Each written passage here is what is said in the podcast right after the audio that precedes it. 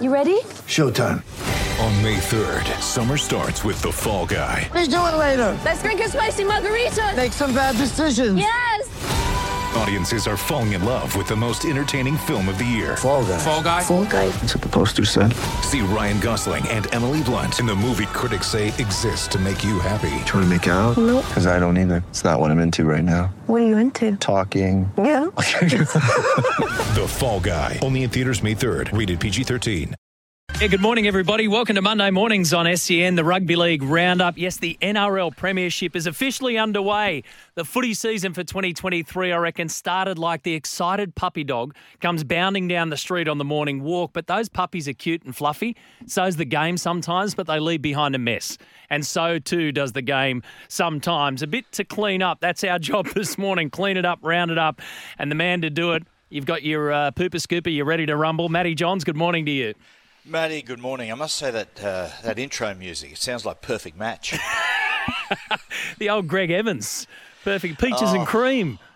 Dexter it was all happening. Of course, Bill Harrigan appeared on there once, and Junior Pierce. Oh, Golden a show. days. Golden What- days. What a Uh, show. Remember they'd say, what are you into? And they'd always say, oh, it was always, uh, you know, laying on the beach, windsurfing, Mm. and I'm a real rager. That's what they used to say every time.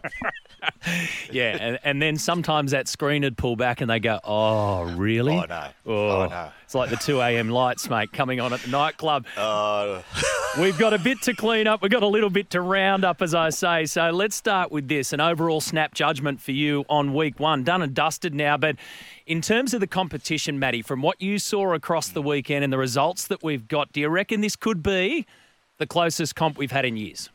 Look, it's it's really hard to draw conclusions, Matty, at around one. Until I always found, I've always found about round five or six, you start to get a really good gauge. But if I had to say, if you if you're pushing me on a prediction, I'd say absolutely yes, because you just see the top sides just coming back a little bit. Penrith, of course, you know, in, in their case, the salary cap has worked uh, because they've they've had a, uh, a as we've said before a layer of talent and experience taken away. Melbourne the same.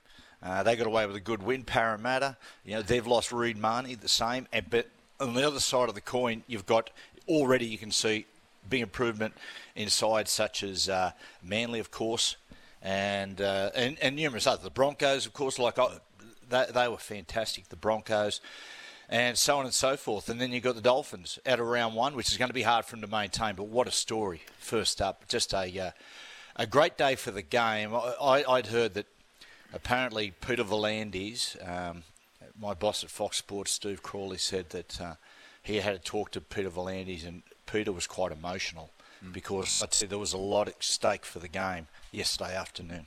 It's it's always a big thing. I mean, any time you can introduce a new team, a new club to any competition is is massive, and to have that kind of effect and that kind of um, outpouring of emotion from the stands, and of course the result is is uh, absolutely huge, and it should be emotional as well. We'll dig a little bit deeper into that one. We only had one blowout score really throughout the weekend, and it was that Manly team that you mentioned, thirty-one to six, and a, a nice touch. Talking of emotion, Matty, I, I saw this on the Manly Twitter feed. Your jumper presentation to Cooper, which you got to do, and this is how you addressed him and the team. Coops, I'll just say that uh, it's funny. I got a, uh, a six Manly jersey at home. I swapped it after full time in a game with Tubes, and uh, I remember taking it home, and it was just the front of it was drenched in blood. And of course, Trisha's mum wanted to wash it, but I never let her do it because for me, it just symbolised what a bloke would do for his club with Tubes. And that's the thing about it, you know, to say to Coops is there's no guarantee you're going to play good. There's no guarantee you're going to win, but you can just give everything you got. So, bit of inspiration from Tubes and you'll be okay. I'm sure you've done plenty of jumper presentations, Matty. Um, the emotion behind that and and digging into that, tapping into that uh, story about Tubes as well. Just just give me an insight into how that all, uh, all played for you.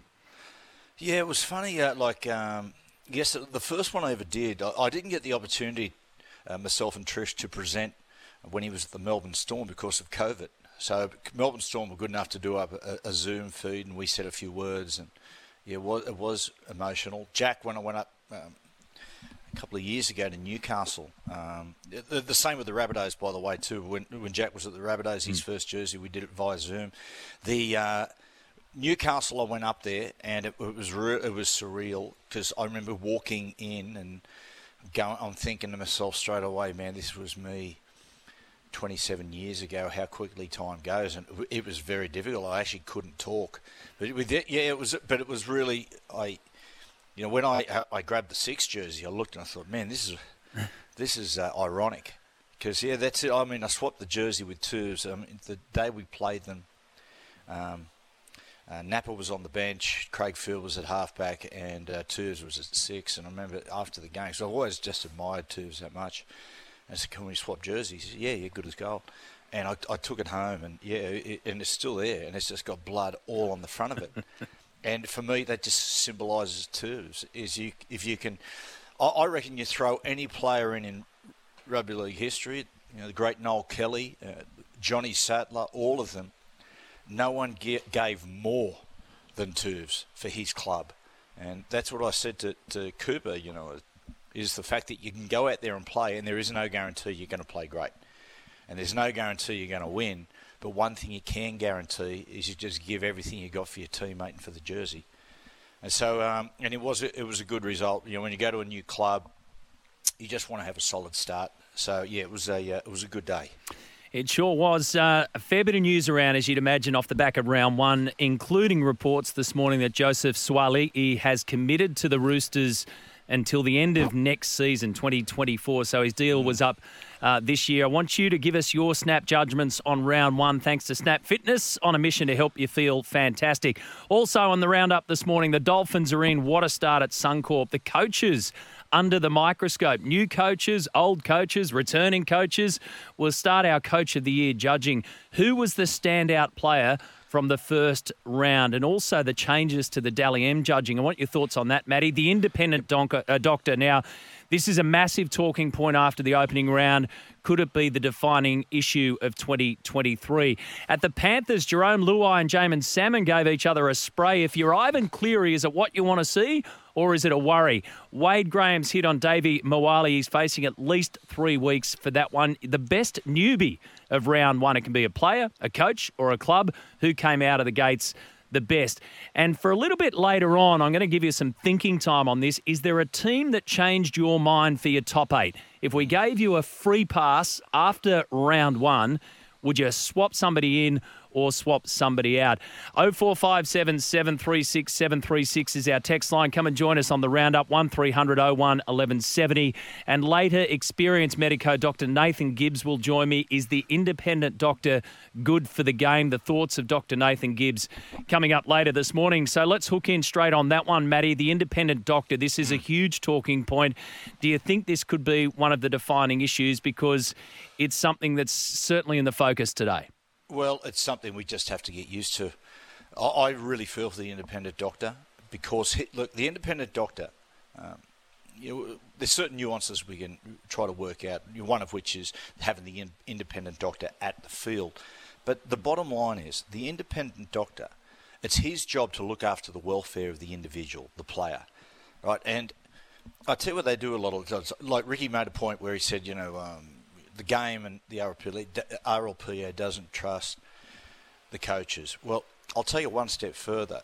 And more than the coaches, is I think a lot of times you can't trust the player because I know when I was a player, right, if I get a head knock, I'm doing everything I can to stay on the football field as a young player. I'm doing everything I can. I, am not thinking 20 years, 25 years later. I'm just thinking I want to hold my jersey. I want to be out here for the win.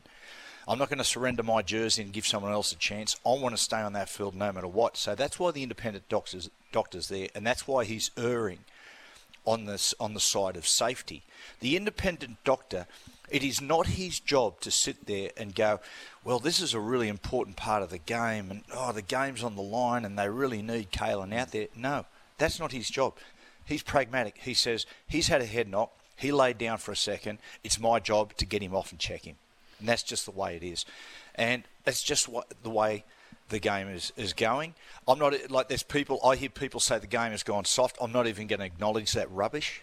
right? Because the people who say that have got no. Most people who say that haven't got skin in the game, right? They're not out there doing doing it themselves. They haven't got lo- loved ones playing. They haven't got mates out there playing. The game hasn't gone soft. We acknowledge um, the damage of CTE. We talk about it all the time until it doesn't suit. Right? So there are things that are more important than two, the uh, two points. The Kalyn Ponga one was interesting, and obviously you would have been watching this closely. I called this one right here at SEN, and, and Brett Kimmorley, Tim Mannah with me. The, the, initial part was, Matty, that we didn't really see it first up. They, they had to go mm. back through it. So the independent doctor, as you point out, possibly one of the arguments here is is the doctor better off at the field or better off yes. in front of the screens? And when I chat to Nathan Gibbs later, I guarantee you he'll say the more information he's got with screens, the better, because it's chaos, as you know, down on the sideline. So when they went back to the Ponga incident and he got collected, or got pretty well collected by Addin Fonua-Blake, the biggest bloke on the field, to me it was a no brainer, pardon the pun, it was a no brainer yeah. that he had to go off. However, the time that had passed in between that incident and when he was pulled up by the independent doctor, that's where the confusion c- comes in for the player. And of course, Kalyn Ponga doesn't want to go off. So, is there a need, do you think, to somehow streamline it? Can they do it any better, or, or do we have to live with mm. the hmm. fact that the doctor needs to take a bit of time to find some signs? I think you get the doctor has to take time. He, he just can't like. The, by giving the doctor just a little bit of time, he can assess all the different angles and see what the player reaction was. The, the, the Ponga one, so much, there'd been a fair bit of time had passed. That's why I caught everyone by surprise. Look, was it a tough call? Yeah, possibly. But I come back to the fact that we acknowledge it is one of the biggest issues in sport. And this is going to be a byproduct of, of reacting and making the game safer and making the game uh, appealing to the next generation that want to play, you know, and it's there's no easy way around it. Like we, we either go with it or we, or, or we don't. And people are saying, you know, there's so many head knocks in the game at the moment. I, I tell you that, Matty, the head knocks have always been there. Yeah. Even they are slightly different. I mean, the five metre rule. I, I will say this: the ten metre rule. Uh, there is more momentum and inertia, and of course, and, and the athlete's a lot more powerful. But back in the day, the five metre rule you know, I remember a kid coming through, and you get tackled as you'd hit the ground. There was literally a wave of late, late tackles that had come in. So the head knocks were different. They were cheap shots back in a, a different era.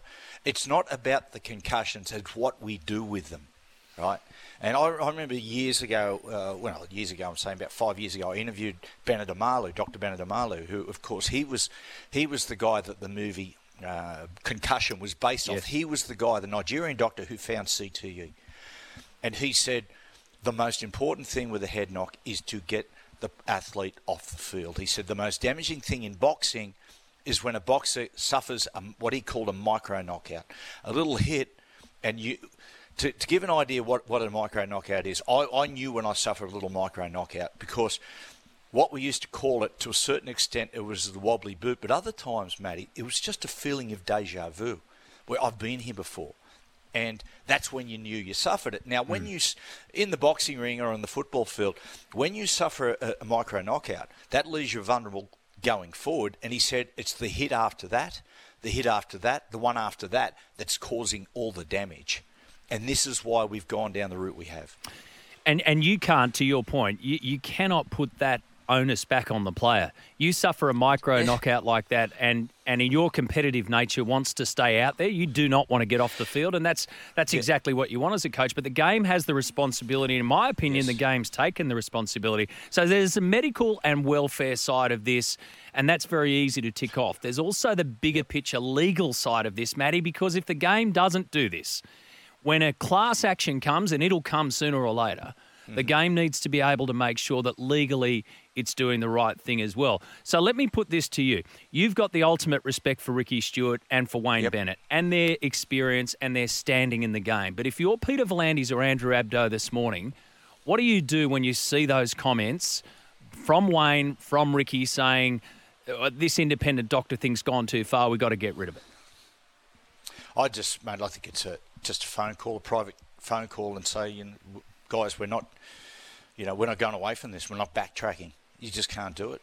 Um, simple as that. I thought, I thought Ricky's comments, you know, to agree, like, like I, I think I tell you what, I agree with Ricky's comments with the with the player welfare, and he said, look, if we're going to talk about player welfare, why are we up here in the tropics playing an, a 4:30 game? Yep. I, I did I did agree with that, um, but as far as the head knock's concerned, it's it's it's it's done. That that's that's it's just the way the game got, game has gone and will continue. It's not going to change. Uh, make sure you stay tuned later on this morning. My chat with Dr. Nathan Gibbs around that entire issue. So the Dolphins, Matty, they're in. What a start at Suncorp Stadium. Not too many people saw this coming. If there's anything that Wayne Bennett loves doing, it's walking out with the old middle finger raised as, as he as he says goodbye. Sayonara. See you later, folks. Thanks for coming. Yeah, you could see him at the press conference. He sat there, and you could see him looking at the press, just thinking, "God, I've missed this in the last twelve months." Incredible. It's. Um, did we give him a chance? No, no, we didn't. You know, when you look at the Roosters lineup, and and, and you you drew a, you you drew a uh, form line through that last trial where the where the Dolphins were diabolical. And you go, mate, I, I, I went out of that trial game thinking to myself, this could be a disaster. You know, re- regarding the Dolphins going forward, and thinking, what is going to what's going to happen here? And I sat down to watch the game yesterday, thinking, I just hope this is going to be a really tough, you know, go to the wire type game, to, so they can launch. Even if they don't get the two points, they can launch, and people can go, well, that was a good effort, and we've made the right decision to bring in another team. But you know, clever recruitment, right? Really clever recruitment from Wayne, because people raised eyebrows when he signed the Bromwich brothers and Felise Kaufusi, going, "Oh, they're over the hill." Well, yeah, they're getting towards the end. But yesterday, when the game was on the line and the going got tough, they were the blokes that really stood up and guided the side home. And it's just that experience, and, and those those older guys that come out of that Melbourne Storm system and have that discipline. Now they're the ones that are going to set up the culture of the Dolphins club, and so yeah, great a great day for the game yesterday. And a- a- as I said earlier, yeah, my my my understanding was that Peter V'landys was quite emotional because there was a lot at stake yesterday for Peter. If they'd have been smashed, people would have just it, it would have been on today. It would have been all over the back pages that what a mistake this has been. But uh, yeah, terrific result. Felise Kaufusi.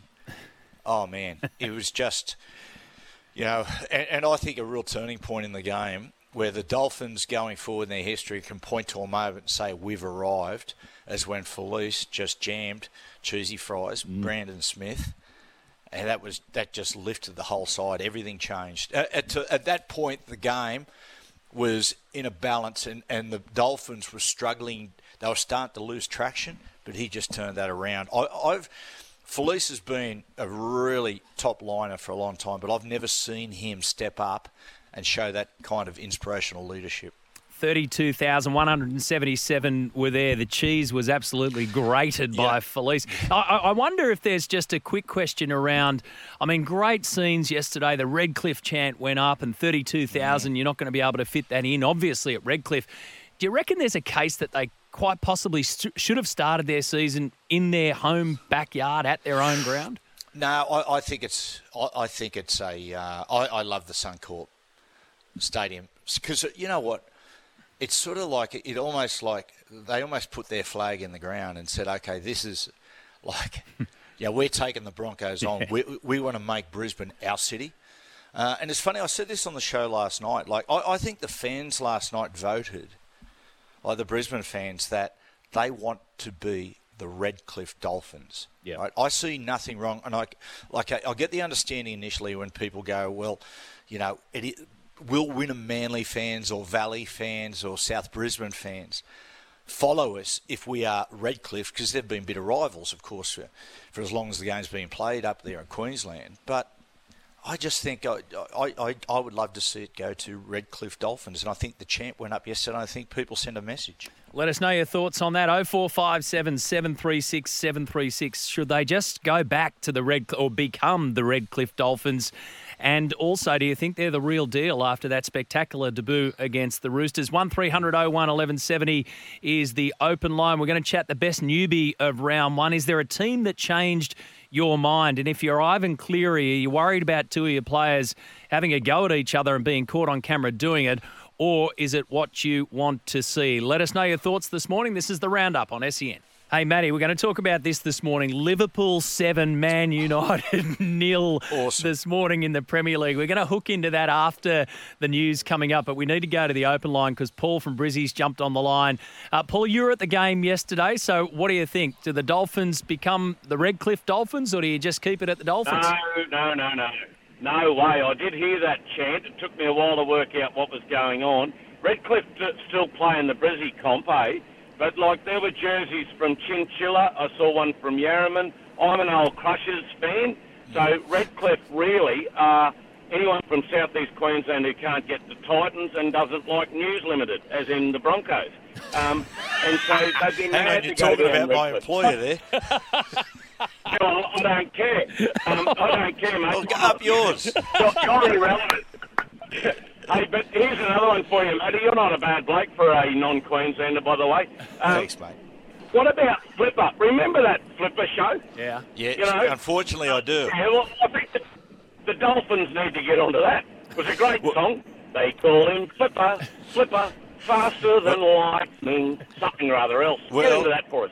Well, I tell you. I, I, in my opinion, I, they've missed they've missed an opportunity here. Of course, the the best thing ever to come out of Redcliffe, apart from the Dolphins, has been the Bee Gees. And I've, I've said for a while, I said I would love to see at the Dolphins' home game the mascot being a Barry Gibb impersonator. and every time, every time they score, you wheel Barry onto the field and perform "Staying Alive." You're an ideas man where you, where you Oh, can yeah, tell, but but yeah, I'm a woman's thing. Nice work, Paul. Barry's in well. Music's loud, women warm. I've been kicked around since I was born. Nice work, Paul. Good on you, mate. Good on you, Paulie. I tell you, stay on the line. We're going to send you something for that one. You've kicked off it beautifully this morning. We need to go to the uh, news and then we'll come on back.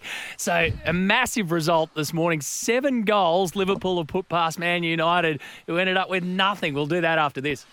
Thanks, Vanessa. We've got plenty of NRL, obviously, to continue to get through on the roundup this morning with Matty Johns, uh, including our Coach of the Year points. So, Matty, we're going to start judging the coaches of the year. And on the judging front, I'll get your thoughts too around the changes to the Dally M judging for 2023. We've now got two judges. They'll remain anonymous, so you can get a maximum of six points.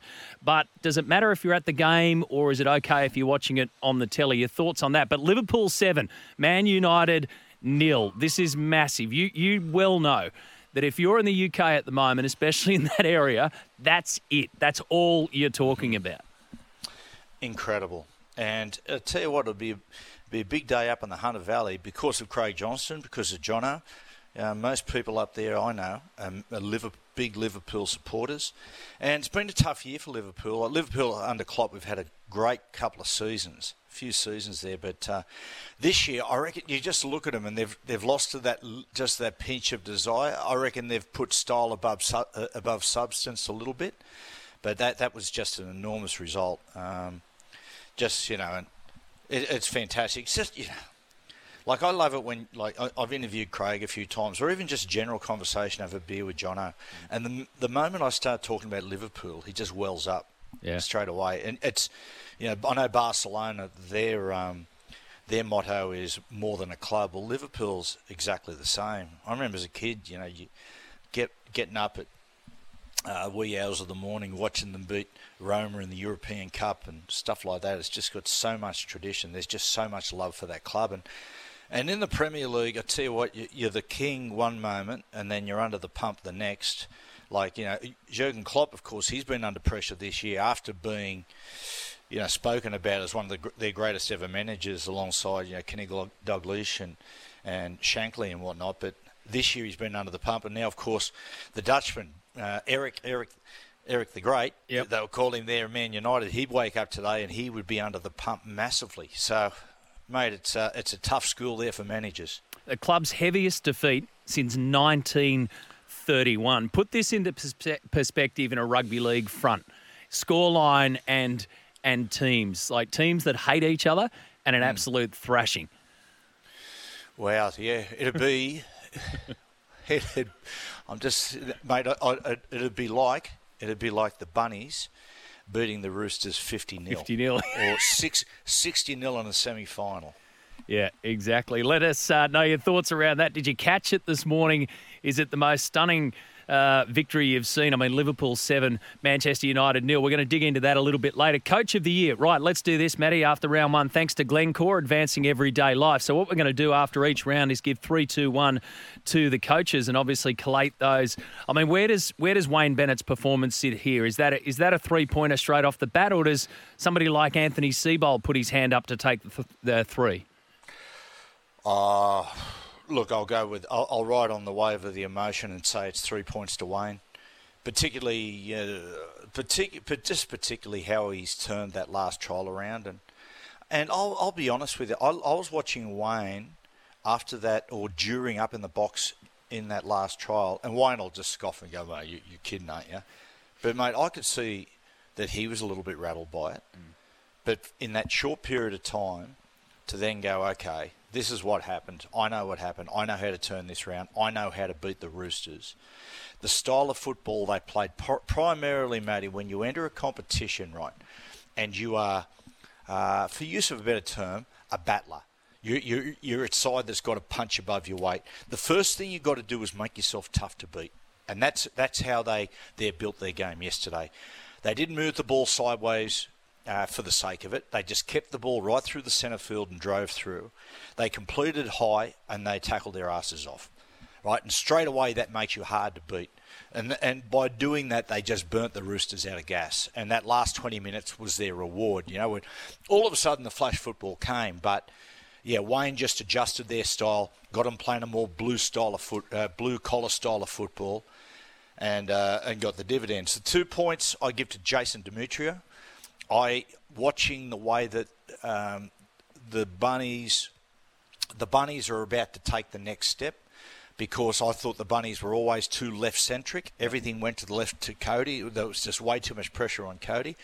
What you're seeing now is you've got Cook through the middle, reignite, you know, reignited, they're getting him out, getting, making him the focal point again. But Lachlan Ilias on the right hand side is all of a sudden starting to have a huge impact. So he gets the two points. One point I'm going to go with look, you, there's an argument for Siebes. But uh, I don't want to be biased living on the northern beaches. I'll go one point Justin Holbrook. Justin Holbrook, and we've discussed this before, the decision from Justin Holbrook after losing both for more for the season, which is a big loss, but to shift David Fifita from the right over to the left to work with the experienced Kieran Foran. We said before that I think it could have been a real making of David Fifita, and yesterday Fifita was devastating. And you just watch, when you go back and watch the game, you look at the little things that Foran did for Fifita. Foran, the first try they scored, Foran did this beautiful late little straighten that just opened the gap up for Fifita. So one point to Justin Holbrook. I reckon there's two an argument. It's interesting, isn't it? Because as you were talking, mate, I was trying to pencil down who I thought would probably fit the one point role because I hmm. would have thought that, that, that Anthony Seibold would slot into the two points. And the first name that came up was Jason Demetriou. And that, that right versus left um, combination now that you're talking about, one of the key things that I thought was really cool was Lachlan Ilias giving an, an insight into, you know what, there's so much focus over there on our left side that us guys over here on the right, it's like forwards and backs, defence and attack. It's like we take that personally. So they're they're all rack, you know racking on about how good the left is. Well, we want to prove how good we can be on the right. Yes, you can see with Lachlan that that last uh, the, the first twelve months he went through through some like young playmakers do, right? I, I think young playmakers or young players in general, Matty. I don't think you don't look at them as first graders until they've played, in my opinion, about 40 NRL games. And with playmakers, when they start to get around that 40, you start to see some green shoots. And then they get to about 60, better. When they hit 100, you're starting to see them really find themselves and then ongoing until they hit around 200 and start to see sometimes see them start to subside a little bit. But you know what I'm getting at? Yeah. At, at the back end of last year, I saw some little things in his game little things in his game, like his his subtlety in his playmaking. That you went, hey, this kid's got some real class about him, and and he showed that. Some that, that he, he play he did a little short ball for Campbell Graham. Uh, in the first half, that was up a short side, and to play a short side and do it, yeah, that that that takes a lot of intelligence and nice little sleight of hand. So it was really it was great to see.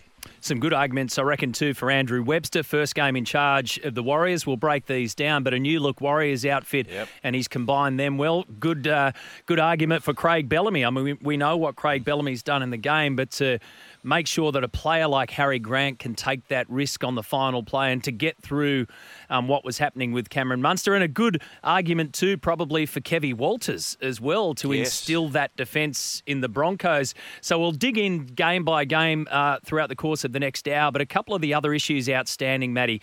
Jerome Luai, Jaeman Salmon give each other a spray. It's caught on the television cameras. Um, players get into sprays with other players all the time. It's the competitive nature. But if you're Ivan Cleary and you look at that, is it what you want to see, or are there cracks starting to appear? It wouldn't worry me if I was a coach one bit. I'd just drag him. You drag him into training and say, "Hey boys, everything okay? You blokes sweet? Okay, let's get on with it." Like some of the things you say to your some of your best mates or even people you're related to on the field. Honestly, it just like, like I mean, me and Joe. One of the great things having Joey as a halves partner and vice versa is that we could absolutely just give it to one another, say some horrible things, and we still do. But then, of course, you, you know, because you, your brothers, it's it's forgotten in, in half a second. But even like I played alongside a guy called Adam Muir, and me and mm-hmm. Hertzy were best mates, right? And he was incredible tough player. But the one thing he didn't like doing was getting on the kick chase. Right, so every we'd drive the ball downfield, and I'd watch Hertzy, eh, as his nickname was, and he'd just sort of bog trot down. So I used to run past him all the time and give him a mouthful, give him a slap on the ass, go get down there, you lazy.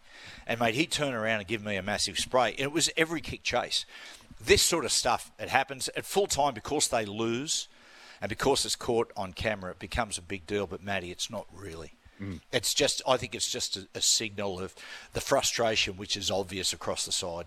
Is it competitive? It's it's obviously competitive juices. I actually saw Fletchy Boy ask the question last night on your show, and I thought it was a good one. So, do you prefer that to happen in the dressing rooms? I mean, if if you're Yeah. a coach, do you say, "Listen, boys, pull that over there," or you just let them go at it, mate?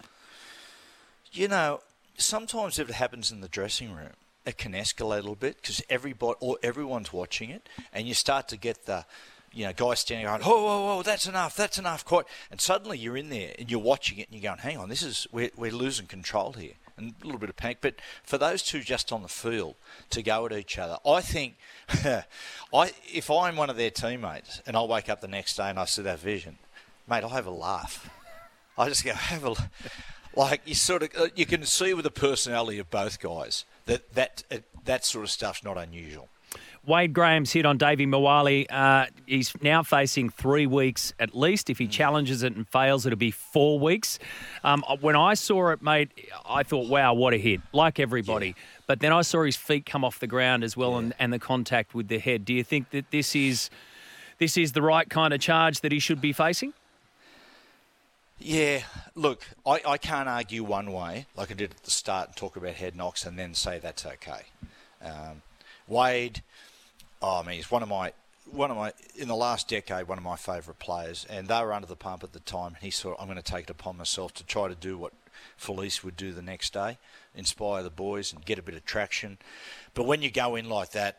And you go, you race in that aggressively. What happens, Matty, is is you do lose control, you know, and you're putting yeah, you're putting the opposition player at risk, but also you're putting your yourself at risk that you're gonna that you're gonna you know, clip someone on the chin because all, all of a sudden if they just you know change or they drop a little bit, that's when it goes wrong. And that was the case with Wade. He he didn't. He certainly it's not in his makeup to go out there and do that sort of stuff deliberate. He just you know in in a flash he thought he thought to himself the side needs something here. I'm going to do it and. Uh, yeah, it, it just he just miscalculated slightly. It shows you how much of a game of inches, millimetres it is, and obviously where the game's looking at in terms of if you get it wrong, there are penalties to pay. And I think it's pretty clear that in that case, as spectacular and as brutal and as and as great as it was in the scheme of things, there was an element of, of it came out wrong, and, and he will face the penalty on that. 0457 736 736. You want to dive in to the EPL this morning? Do so. Liverpool have absolutely pantsed Man United, or 1300 01 1170. Who was your standout player from round one? What do you think about the Dally M changes? And I also want to know the best newbie of the first round. Who came out of the gates best? This is the roundup right here on SEN. Welcome back. Let's get a Ned's update. Really interested in this, uh, especially after the first round of matches. Jared Timms is on the line. Thanks to Ned's. Whatever you bet on, take it to the Ned's level. Timsy, what are the markets saying after round one? Well, g'day, guys. What a thrill it is to be on with you this season as well. Look, we've had a few movements in this grand final winner market here at Ned's. Uh, Penrith, they were $2.70 earlier last week. They're out to $4.50 uh, to the, after that round one loss, I beg your pardon. The Roosters, they've also drifted understandably after that loss to the Dolphins, $4.60 out to $7. The Storm, they're rock solid on that line of betting as well, $7. Really big move further down the market here. This is one we should probably touch on. The Dolphins, they were as long as 100 to 1 a couple of weeks ago. They started round one $67 and they're into $51 now. So a bit of support for the Dolphins after that big win in round one. Yeah, thought there'd be some changes. Good on you, mate. We'll speak again next week. Download the Neds app today and take your betting to the Neds level. Now, Matty Johns, we've got Tell a. you uh, what, Matty. Yep. Just quickly, that's a bit of value there about the Roosters. The Roosters, yeah. yeah, the Roo- the Roosters, mate. They uh, they they plan their run for September. Yeah. Um, and Joey Manu would come back into the side. Yeah, I, I and uh, JWH. Yeah, I'd be. Uh, yeah, I think I, that really surprises me that you know the blow that big a blowout. Seven bucks. Seven bucks. Yeah, Jump that's, that's serious value. jump on board, gamble responsibly. Now, we've got a text here, uh, Matty, asking if you now get preferential treatment at the Manly Seagulls when it comes to parking. Says obviously you get position 1B when you go to Newcastle, 1A is reserved for your brother. So, uh, do you get preferential treatment now when you rock up to Four Pines at Brookie? See, I, I try to explain people on the northern beaches that I haven't lived in Newcastle for 23 years, right? And haven't worn a Newcastle jersey for 23 years because everywhere I go on the northern beaches, they give me stick about being a Newcastle Knight. And so the the answer, Matty, is no. Right, so with the big crowd there the other day, I so I- I'm cruising doing laps around Brookvale Oval trying to find a park. Eventually, I have to park at the far side of Narraweena near Beverley Job Oval. Now, for people that don't know the area, it's literally a 2k walk to get to the ground. And I just copped stick. I mean, look, my young bloke's playing there, right? I live in the local area, people, if you're listening. Yeah. I just copped stick the whole way to Brookvale Oval, people or Four Pines Park. People saying to me, "Yeah, mate, we don't give you, pre- you know, we're going to give you special treatment here," and uh, you know, like you do in Newcastle. I'm trying to say, guys, I haven't lived in Newcastle for 23 years. My son is wearing the jersey, even when I'm sitting in the stand. I'm getting people coming up to me going, mate, we're going to give it to you as this shit. Guys, guys, guys, guys, my blood is out there playing in the maroon and white. Please give me a break. There you go. That's your answer. Does he get prefer- uh, uh, preferential treatment? No. So Beverley Job, that's where you went looking for. You know that So, see, the great Cliffy Lyons. He tore it up there for for uh, Narraweena for so many years. Uh, and and you know, Matty, and the, and here's the other side of the coin, right? Because now I've got a young bloke playing at Manly, I will no longer get preferential pr- treatment when I go to Newcastle. loser, loser all round. Hey, we need to take a break. More after this. Hey, Matty, what about the top eight after round one? Mm-hmm. Seagulls are first, Titans are second. Then it's the Dolphins, Rabbitohs, Warriors, Storm, Broncos, and Cowboys. So that's the top eight after round one. Let me let me know this: if I gave you a free pass after what you saw out of just one game, could you swap anyone in and swap anyone out of your top eight? Matty, not as yet. Although uh, the Broncos, I'm looking at them, I've, uh, and I've said this before. When the Broncos lose three in a row and come out the other side, then I'll trust them. Parramatta, Parramatta got a really difficult start to the season. They've got the Sharks this week, and the Sharks will be sky high. Then I believe they have, I think they've got uh, Penrith, the Roosters, and they've got another really tough one in there. So that one thing about when people are expecting you to take the next step after you've made the grand final, if you have a slow start, man, it's hard to hold your nerve. You get, you know, so they they got a they got a big month coming up. Parramatta. Mm, yeah, Roosters. They've got West Tigers, and they've got the Bulldogs, and then the Broncos. A quick one on the text line, which we'll address in our next hour about were Manly that good or were the Bulldogs diabolically bad on the text line 0457 736 736 or 1300 01 1170. Second hour of the program, you can join anytime 0457 736 736. We're covering all bases this morning. One of the leading issues, obviously, is around the independent doctor. And don't forget, in about an hour's time, I'll catch up with Dr. Nathan Gibbs, uh, very experienced, obviously, almost 40 years worth of experience in all forms of professional sport, but obviously in rugby league as well. Uh, the independent doctor is here to stay. Does it need tweaking? Do we need doctors on the sidelines? Are you're okay the way that it's panning out for the welfare of the players? The Dolphins, folks, should they become the Redcliffe Dolphins? And are they the real deal? Buy in to that one. Plus, we will pick through every match and get Maddie's take match by match from round one. But last night, mate, a couple of things really jumped out at me. Your show on Fox Sports were number one, Campbell Graham. What a great guest. And number mm-hmm. two, Tony Harrison. Far out. How on earth did you control that? He is he is a class act, Tony Harrison. He they came in before the show. There was he had a couple of mates and his manager, and they came in and they're like, "Hey guys, how you doing?" And really appreciate you having us. We're like, you know, and they're all Detroit boys, you know, Yeah. Detroit, you know, it's Floyd Mayweather territory, uh, Tommy Hearns. It's a tough and rumble place, but they were just great guys. And they grabbed Liam Alexander, Brandy's young bloke, who's a producer on the show, and said, "Could you sit out with us out here in the green room and just sit and explain the show to us?"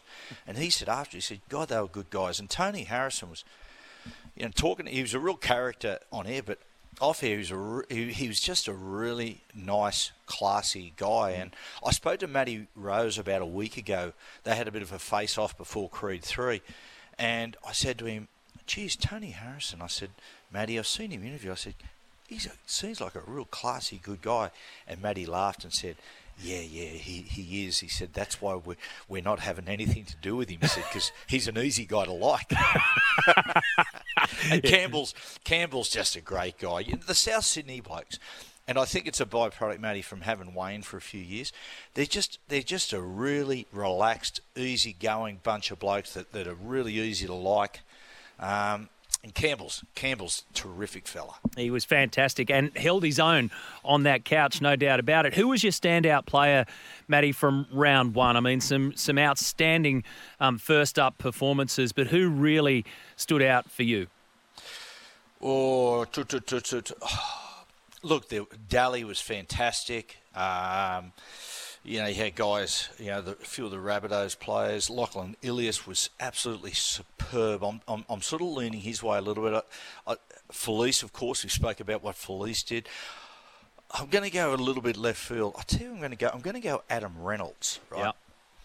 Adam Reynolds put on um, a masterclass in wet conditions. Like he, I think he showed everyone how to play wet weather football. It was what you know, Matty. It was what he didn't do.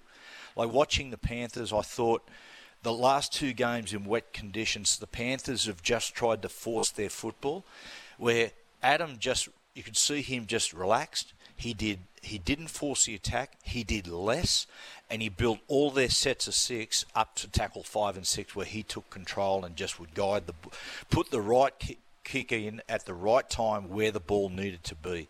And in the last 15 minutes, he guided them home. Some really clever kicks. He did a challenge, which they got the ball back, and then kicked the field goal, which proved the difference. So. Yeah, a little bit like Ilias, fantastic. Felise, brilliant. Daly Cherry Evans, a hat trick. Couldn't have done any more. But I'll just go left to centre. I'll say Adam Reynolds. Adam Reynolds got three points in the Dally M count from round one. And as I mentioned earlier, it's a it's a bit of a change this year. So we've got two judges per match. They'll rena- remain anonymous, but they are ex players, and you can now get a maximum of six points instead of the three. And those who got the maximum, Harry Grant got six, Charnze Nicoll-Klokstad got six in the match against the Knights. He was absolutely outstanding. DCE, as you mentioned, got six. Lachlan Ilias. Um, Marshall King got six as well. Um, but Adam Reynolds got three. Now, just on that, the Dally M judging, I think it's great that there's two judges uh, having a look at each match. There was a little bit of discussion this morning on the Brecky show between Brandy and Michelle Bishop whether or not you need a player, uh, a judge at the game, or is it okay to be judging, say, sitting at home or in a bunker style scenario and watching it on the on the box? Does it matter to you? Uh, I would say no. Like, like I, I think at home, as far as who are the standout players, you get a better idea probably at home. I prefer to watch, if I'm going to analyse the game, uh, holistic, saying, righto, how teams are playing, how they're setting up, I prefer to watch it live because you've got the wide shot continually. But television is is better to just sit there and identify and go, man, he was he was the best player because you've got the replays a- and so on and so forth. And there's other exceptions. I mean, I was sitting watching live the Manly, and it was clear cut. Daly Cherry Evans was best player, you know, three tries, uh, and Olakau'atu and, and Tommy and, and so on and so forth. But um, yeah, I, I think I think for a judge, it's at home. I mean, I, I like the fact that it's gone anonymous. A bloke said to me yesterday, "Oh, you know, you know, it's wrong. They should they should be held accountable." I said, "Well, that's that's the problem. Is that you know sometimes you, you they ask people to be judges and they do it in good faith."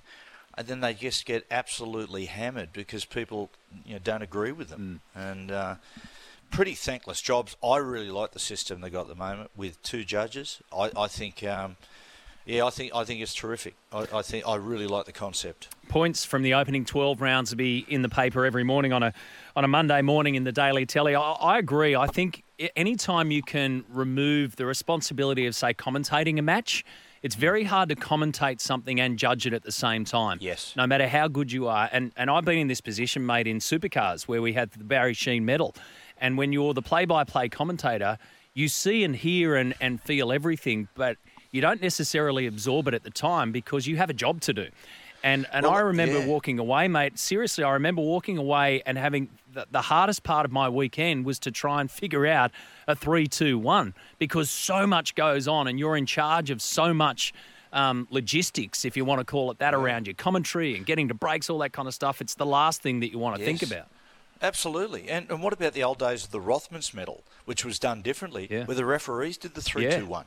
I mean, the referees, I mean, imagine how difficult that was. And there used to be the old argument, they, some, there was a couple of players that won Rothmans medals, and people would say, well, uh, you know, fellow players would say, yeah, that what this bloke used to do, he used to go up after the game and shake the referee's hand, and he used to get preferential treatment. But imagine how hard that would be, refereeing a game. Then afterwards they say, right, who are the three best players on the field? If you're doing your job properly as a referee, you don't know. No, that's right. That's right. And the last thing you want is, is all these players coming up and shaking your hands. Like, get off. Um, Yeah. And that goes back to the days when players, when referees didn't uh, didn't call players by their names either. Now it's That's right. First names, second names, nicknames, and middle names. Right, let's get your Maddie's take on the match by match uh, setup from round one. So, Storm defeat the Eels to start it off on Thursday night. It was four points in the end. It all comes down to Harry Grant taking the risk that a, that a coach like Craig Bellamy gives him the freedom to take. A couple of things out of this one. The Cameron Munster situation, do you reckon they win if he doesn't come back on the field with that injury?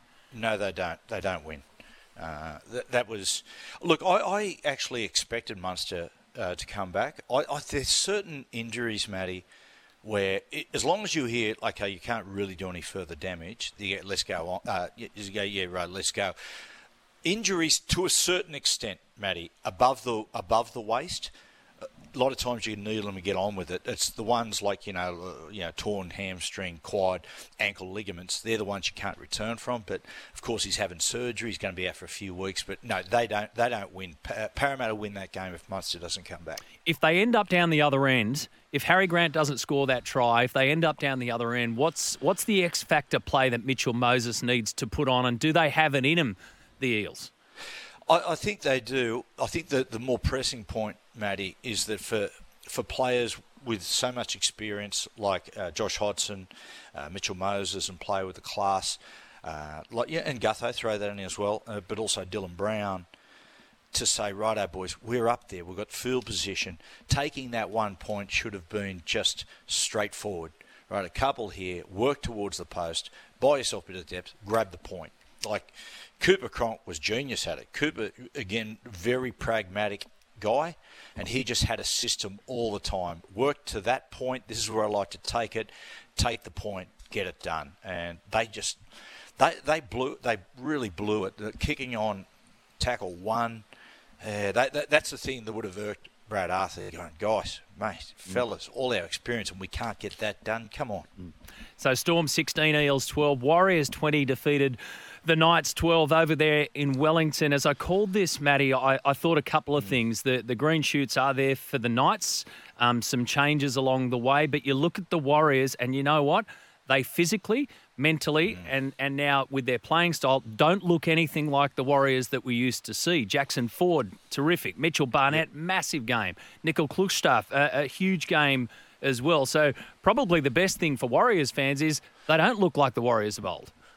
Yeah, and you know what they they're getting, Ma- Matty? They're starting to get a little bit of that old Warriors, Auckland Warriors, and, and New Zealand Warriors DNA. When you used to play the Warriors, you would you would literally put you put a circle around that fixture, and you'd say that's going to hurt. Even if we get the two points, we're going to go over there. They're going to play a really physical style, and it's going to be tough. They're going to be a tough team to beat. You're going to pay the price for your victory, and they'd gone away from that. They'd play. They started to become. They became diet Aussies. You know, playing a lesser version of this structured Australian side. They've always played their best when they've established their own style, and I see them getting back to that. Their young forwards are playing a lot of great power football, and although they've got an Australian coach and Andrew Webster, you can see that's where he's pushing them. And I'm, I, I, I love to see the Warriors do well. They're one of my when they start to play good football. They're one of my favourite sides. Yeah, they didn't look like the Warriors of yesterday, but they looked like the Warriors of yesteryear. You're right, going back to that we're tough uh, DNA. Broncos 13 defeat the Panthers 12. Um, the Panthers obviously look different as well. How much, Matty, are they really going to miss Api Koroisau, Viliame Kikau in particular? Yeah, look, Matty. In the short term, is going to be uh, short term is going to be pretty significant loss until the other players start to bed down and until uh, Matty, like they actually like to use. I'll use one example here, like Jerome. Jerome Luai is used to having Kikau alongside him, so he would have played a style of football that uh, that suited him and also kick out, working that combination and having that big body. Jerome will have to go back to the drawing board a little bit and say, okay, got a new back rower here. How do we make this work? That's going to take a little bit of time. I, look, Penrith will be in the, the final four. They're going to be there towards the end, but they've just, like, like I said, like in the first their first two performances, St Helens and against the Broncos, they've gone out there and they haven't played the conditions. They've just they've they've tried to force their style of football into conditions that didn't suit. If defence is an attitude, Matty, has Kevy Walters got a lot to be happy about with the attitude of the Bronx? Yep, you, if you to, you measure desire by uh, defensive energy, and they've got plenty of desire. Manly 31 defeat the Bulldogs 6 on Saturday afternoon. A big uh, crowd at Four Pines Park at Brookvale. I thought one of the key things here, aside from the fact that the Manly machine looked completely different, remember in the preseason games, Daly Cherry Evans not sighted, didn't play a second in cotton wool, and he comes out here and puts on an absolute show. It was almost like they were they were kind of trying to fool everyone into the old guess who isn't here, and he arrived big time. Yeah, he did. And what, that shows as well, their trial form was so good, and then to put it into round one, to to play that way in the trial games, and okay, granted, it is trial football, but but they beat some, you know, couple of good sides, and with young guys, it shows the system's right. It shows that that the way Anthony Seibold's got them playing. Uh, and his assistants, Shane Flanagan and Jimmy Dymock, what they've gone about is the system's right. That the players believe in what they're doing, and and and and then da- Daly coming back into the side and Tom coming back into the side. That's the bonus, mm. right? You get yourself into trouble when you start to look at your top players and you rely on them so much. The bottom line is you have to have a system at play that can stand up when the stars aren't there. The stars are a bonus. If Bill Knowles taught anything to Tom Trbojevic, you get the feeling that he taught him that he doesn't need to be in seventh gear the whole time. And there was a couple of times there at the back end when the game was done, and he just knocked it back a couple of gears. The Bulldogs, you, your early take on them then? Oh, look, they'll get there. I, I think that, uh, look, that there was a, they, they came up with a lot of errors in that heat. Like, honestly, the heat, watching both sides in the last 10, 15 minutes, they've just completely out of gas. And the fact that Manly had a lion's share of possession, um, that, that made it really hard on the Bulldogs. Uh, Again, it's combinations. Uh, I think Matty Burton probably tried to go out there and play too much like a playmaker. He plays his best when he just he's primarily a runner of the football. Um, he'll be better for that run. Reed Mahoney was sensational. Reed Mahoney, we, I haven't mentioned him. He was he was he was close to the best player in the field. He was that good. Every time he, he took off, he created something. Uh, I, I I've rarely seen such a good, uh, such a great performance for a side that was so so badly beaten. The Cowboys defeated the Raiders by the single point. So Chad Townsend nails the field goal up there in Townsville. Scotty Drinkwater picks up from where he left off last year, and Ricky's got some questions. We touched on the Rabbitohs 27 over the Sharks and the performance 27 18 and the performance in particular of Lachlan Ilias. The Dolphins, of course, come out swinging. What a story 28 points to 18. The one we haven't looked at is the Titans defeating the West Tigers yesterday, uh, last night, really, at Leichhardt Oval. So another massive, massive uh, crowd there. But as you mentioned, David Fifita, 200 metres, one line break uh, a try assist as well. Yeah. What what kind of season is he in for in 2023? Well, I, I'm I'm praying that Kieran plays 20 plus games, and if Kieran does that, then David Fifita's going to have a big season, and and. And it's funny, you know, when players are on the final year of their contract, sometimes what happens is they tend to go up a gear. Necessity does that, but no, no, it, it, it's good to see. And Tino, man, what a, what a player! uh, Big Tino is great captain. Great that that club it deserves success. Has gone through some really difficult periods, and mate, they've got a they've got some really really good young players. Semi Verrills is going to prove a really good, great signing for the Titans. What about Api Koroisau and the Mm. West Tigers? What what has Tim Sheens and Benji Marshall got to do here? Api played 46 minutes yesterday. No doubt he's going to be key to their thinking in in this season. So how do you best use him? Oh, look, I, I think I think with Api, you make him the, the focal point of the attack. As yesterday, because he was underdone, didn't play trials, they started with him on the bench. I think that proved, in hindsight, a mistake. But that's you know you haven't got the benefit of that before a match. If they'd gone out there and and all of a sudden blew him away in the last 60 minutes, people had said, "Oh, mate, that, what a genius move." Uh, Api will be, Api's got to be the focal point of the attack um, with Brooks and, and Doueihi. They they got to be secondary. Everything's got to come from Api. It was funny because Matty, you got to be really careful with your trial games. They they were awful against the Warriors, and that second game against Canberra, they spanked them. And I reckon sometimes when you have a trial performance like that, suddenly in the next two weeks you get a little overhyped, and you start to sit back and go, "Wow, here we go. Everything's in place," and it bit them a little bit. So I, I think I'm expecting a big perform- performance. Uh, from the Tigers this week as they uh, they take on uh, Newcastle at Leichhardt. This is the roundup across the SEN network 0457 736 736. Uh, that's Matty's take on round one of the NRL Premiership. You got a question for Matty Johns? Fire it on in or pick up the open line 1300 01 1170. Best pass today. We've got a double pass to the Newcastle 500. So the first round of the Supercars.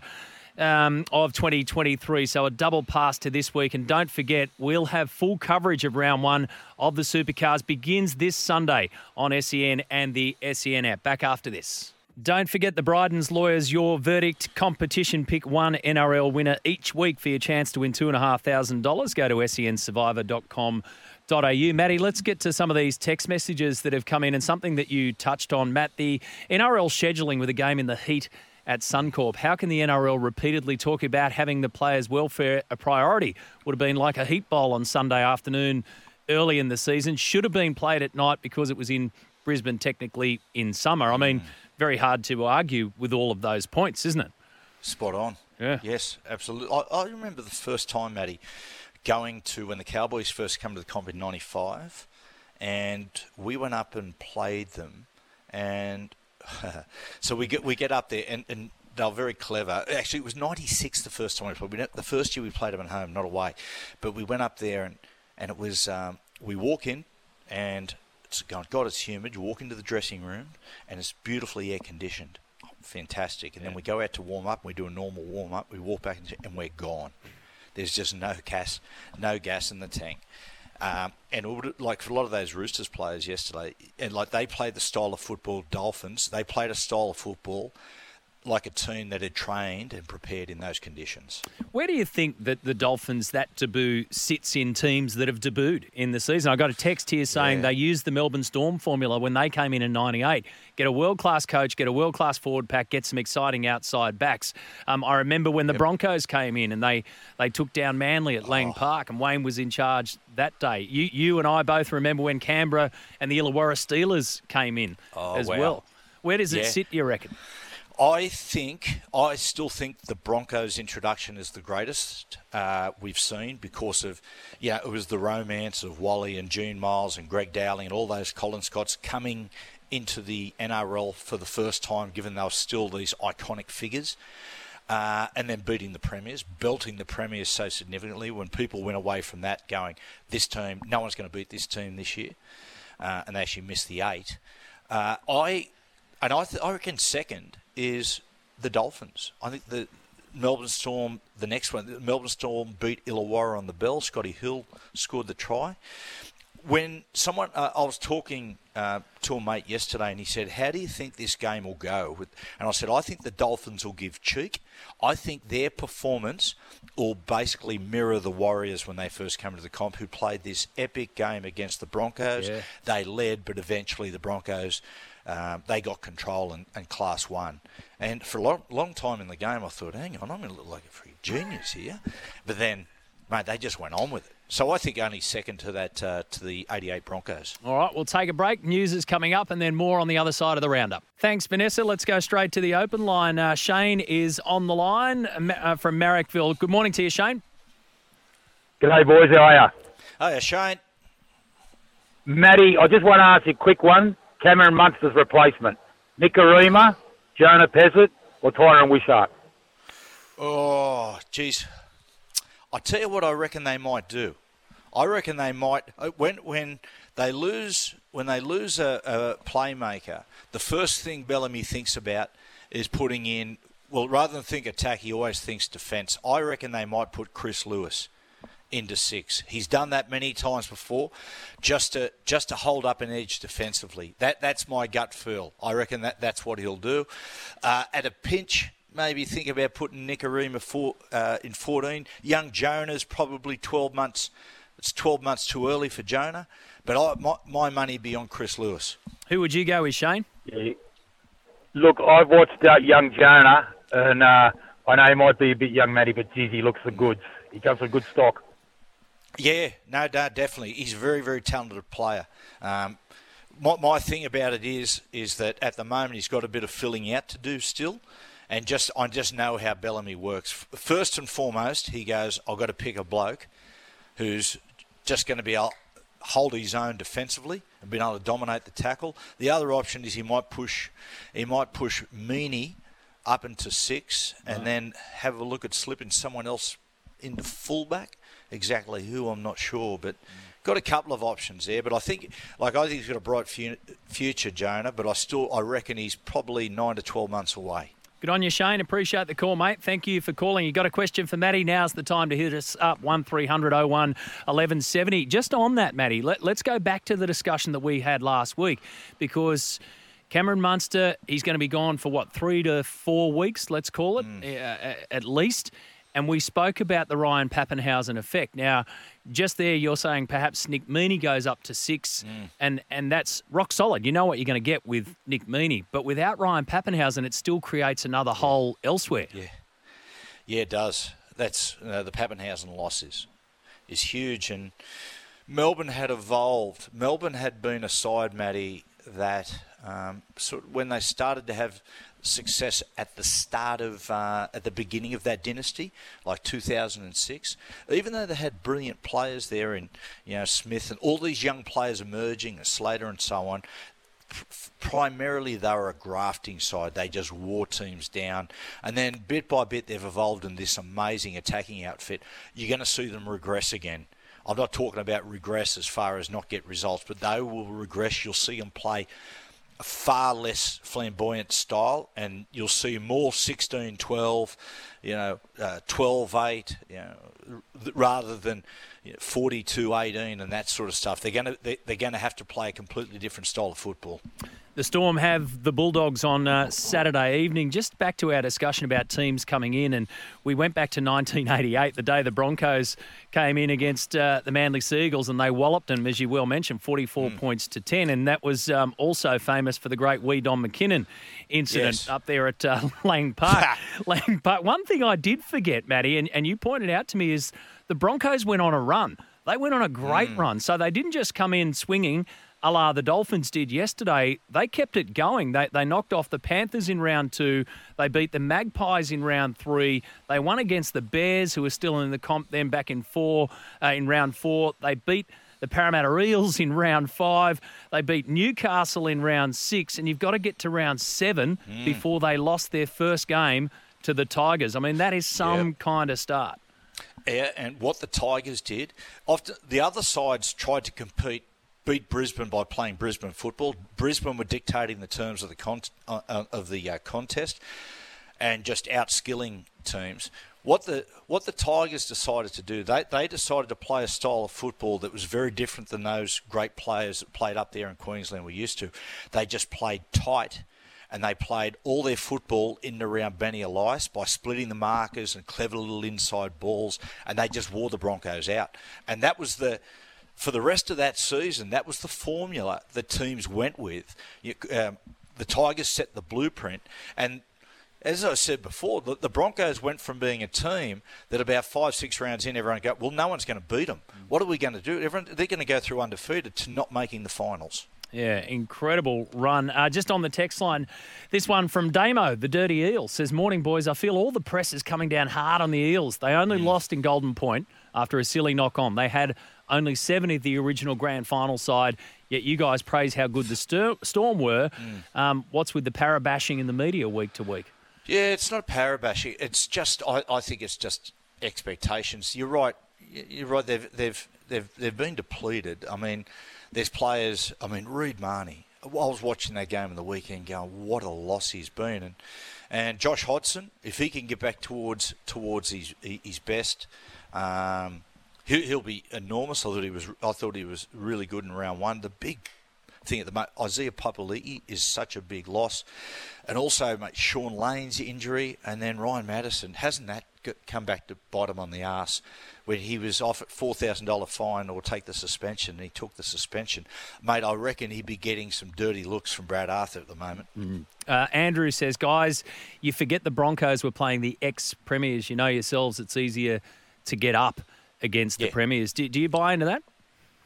It is easy to get up, but I tell you what makes it it's very very hard to beat them at home, and really hard to beat them given the fact that they were knocked off in the World Club Challenge and were criticised after the St Helens game.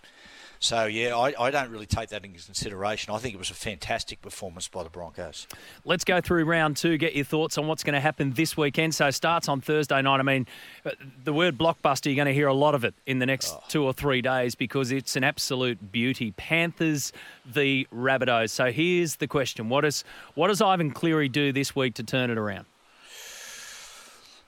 I think I, I think they've just got to they've got to get back to playing more blue collar football, and the and all the cleverness and the brilliantness will take care of itself. I think you start to build the game, like I said the other. Reynolds played a really patient game and built towards built the victory off his his kick options at the end of sets.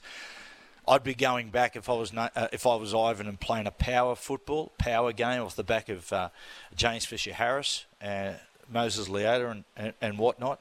And I'd be just saying, mate, boys, we build towards Nathan's kick, and we just build the game on kick pressure, and build the game. We just tackle our backsides off. Let's get the uh, let's get the horse ahead of the cart.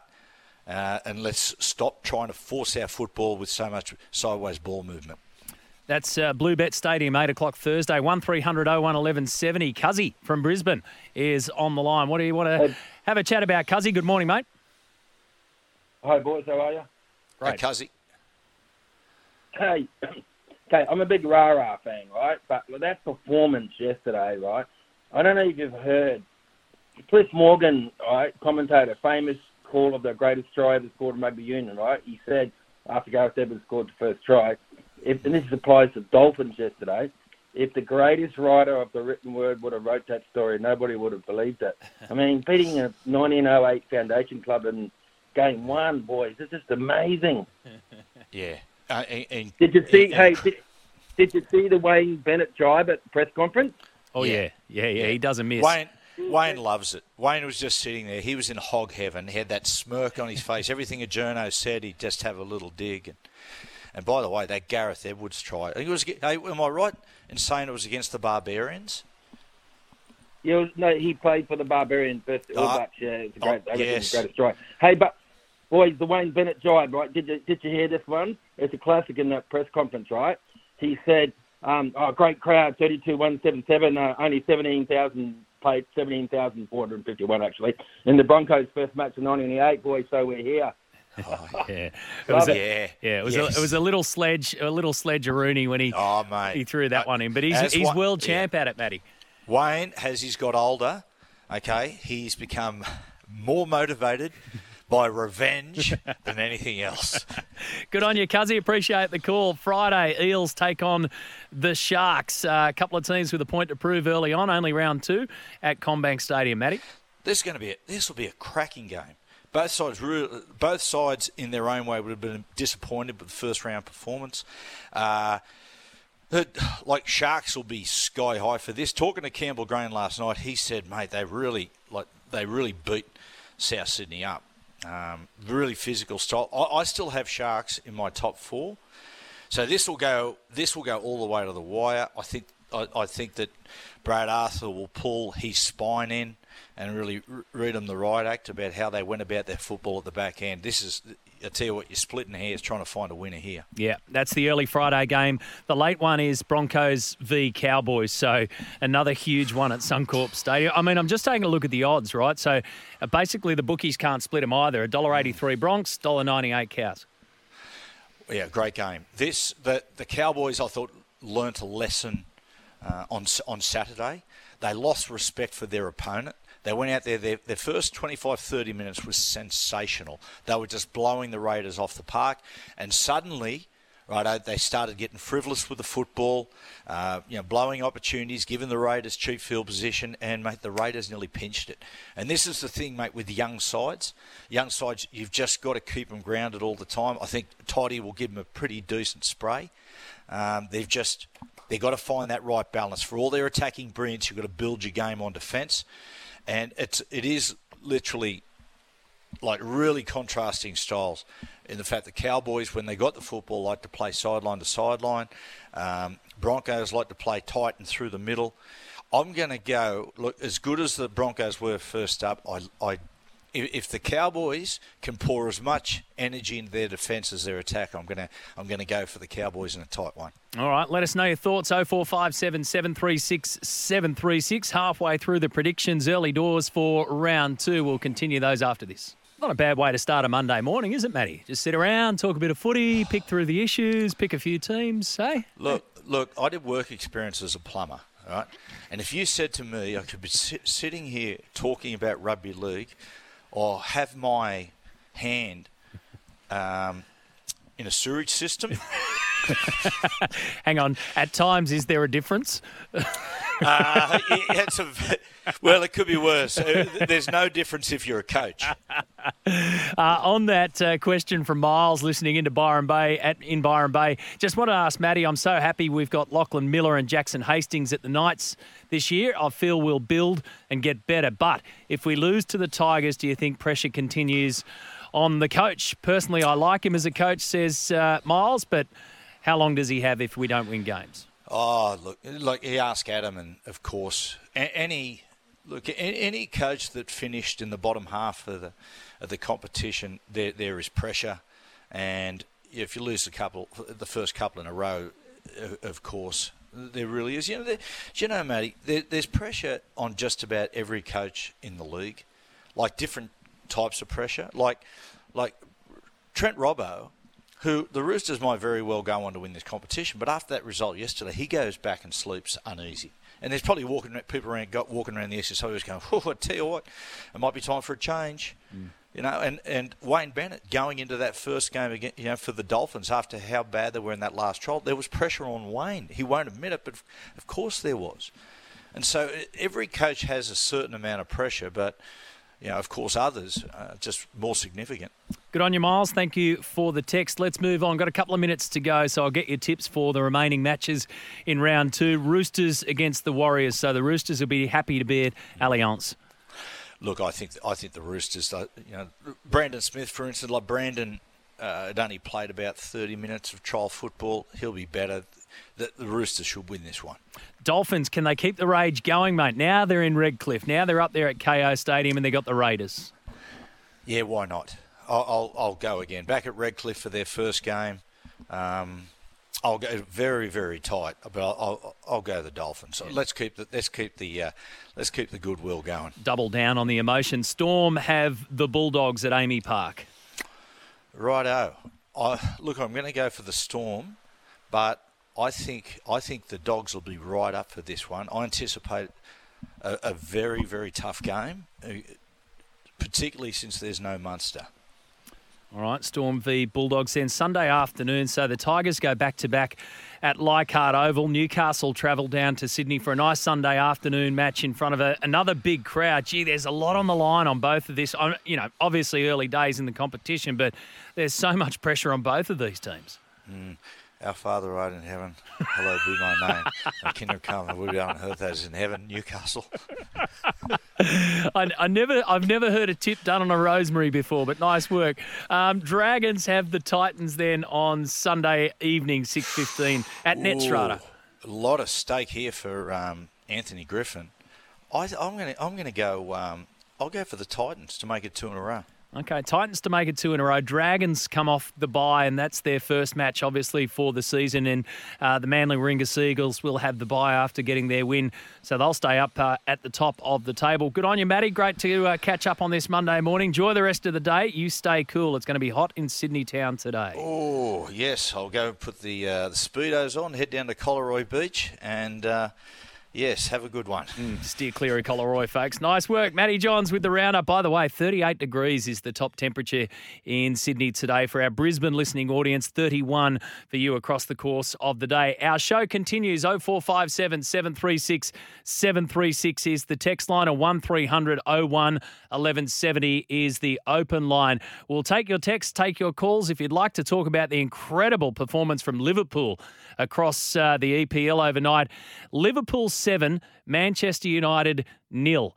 That's the score. And boy, has it got everybody talking. You want to dive into that debate? Be part of the show after this. We'll take a break and come back.